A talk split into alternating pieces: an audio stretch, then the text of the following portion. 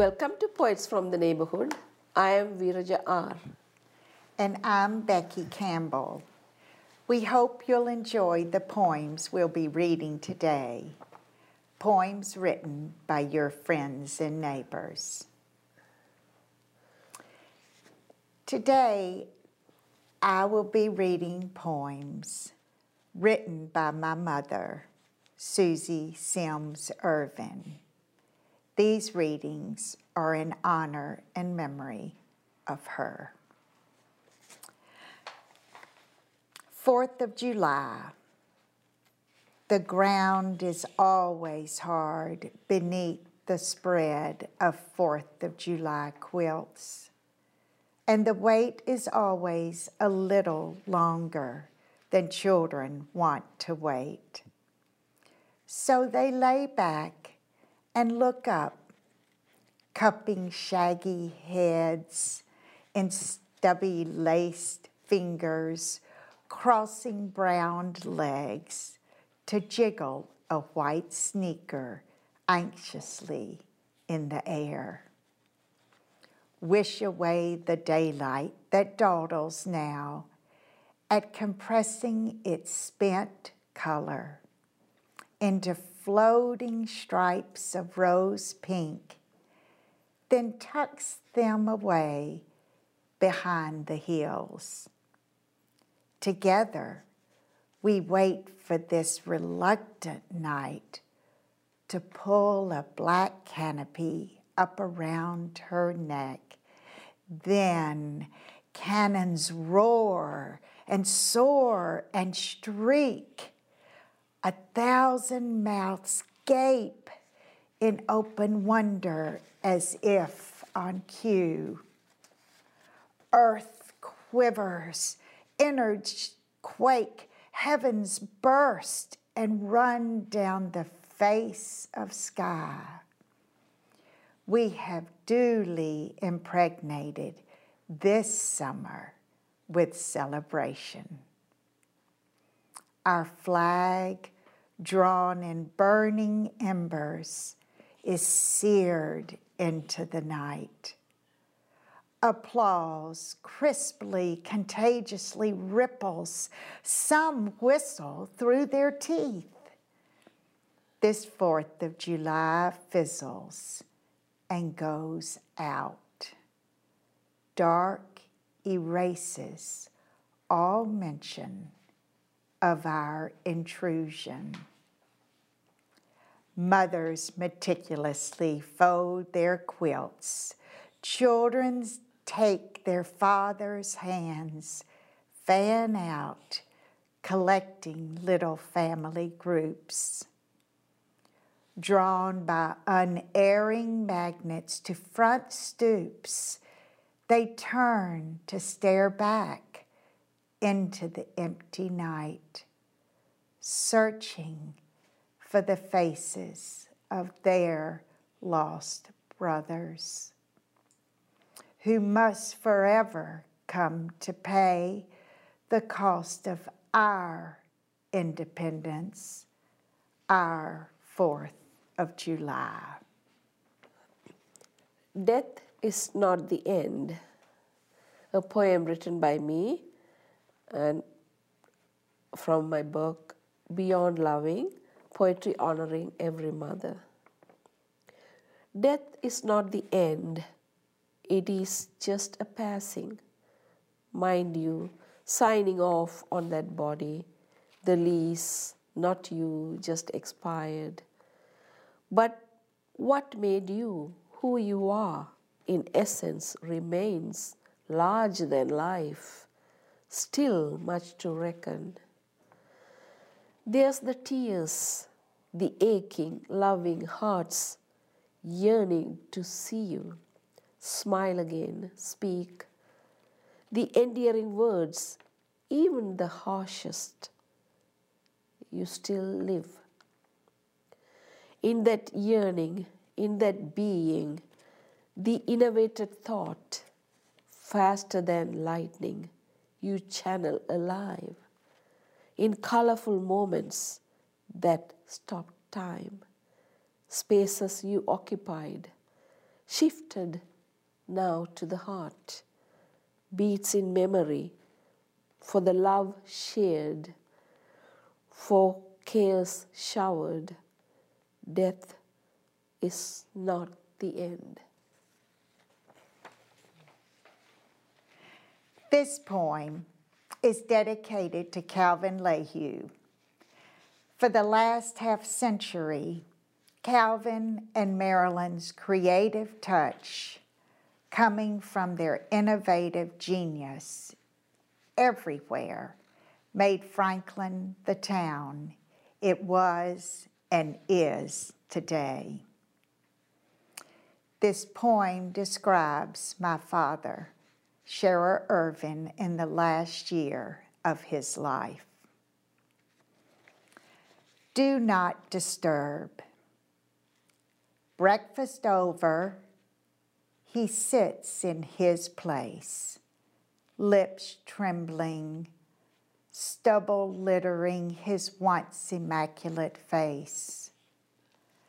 Left thumb in his white mug, inscribed World's Best Dad. His right thumb doesn't work anymore. Another cup of coffee, please, he calls at the top of his lungs to anyone within a mile. Neighbors don't come running anymore. Still loud and clear, I think this coffee comes out of Nashville.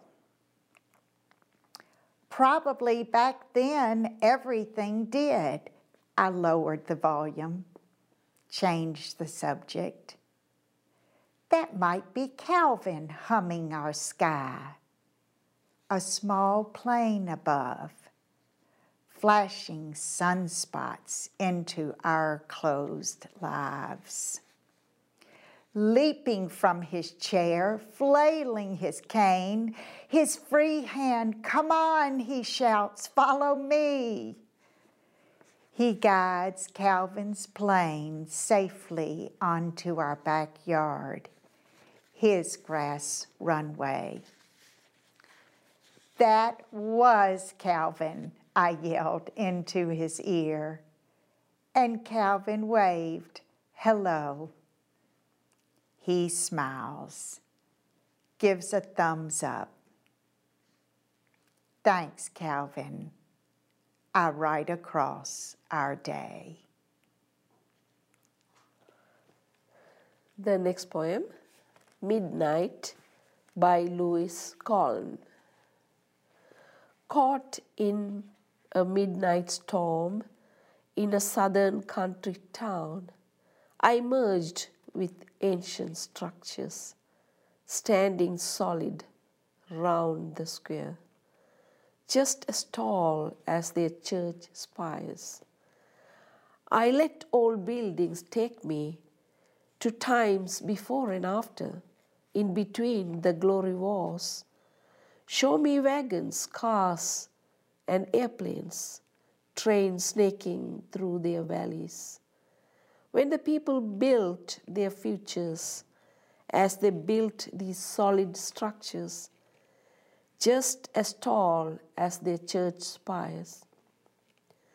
Once a train that snaked at midnight round my bed woke me from an echo dream in which spirit told me twice stop go back the road we are on goes nowhere. And where? I questioned Spirit. Do you think we choose to go? Should we stay or leave these buildings standing solid round the square, just as tall as their church spires? Quiet voices. Quiet voices clothe winter's jagged edge. Doves murmur secrets under velvet breath. Blurred hills stand still, frozen to woolen sky. stand to wait in line outside in freezing rain. Black satin streams bathe themselves beneath down robes of snow. Above their flowing nakedness, whispers of vapor rise to trace their sleek unwinding through muted browns of fields laid by. Night reads to himself from poets of starlight. Day gathers clouds for the table. Quiet voices need not speak for those who listen to hear peace. The next poem, written by me only a few days ago, for a friend now belonging to the universe. Just like you, your memory now belongs to the universe. When I see the sunrise, if I manage to wake up early, or the full moon that keeps me company late into the night. Just like you, your words, our time, now belongs to the universe as an occasional comet trail across the sky amidst the winking calls of the stars. I read your message sent just for me.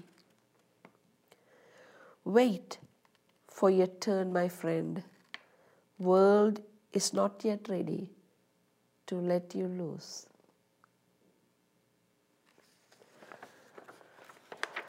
Thank you for watching Poets from the Neighborhood. We hope you'll join us again soon.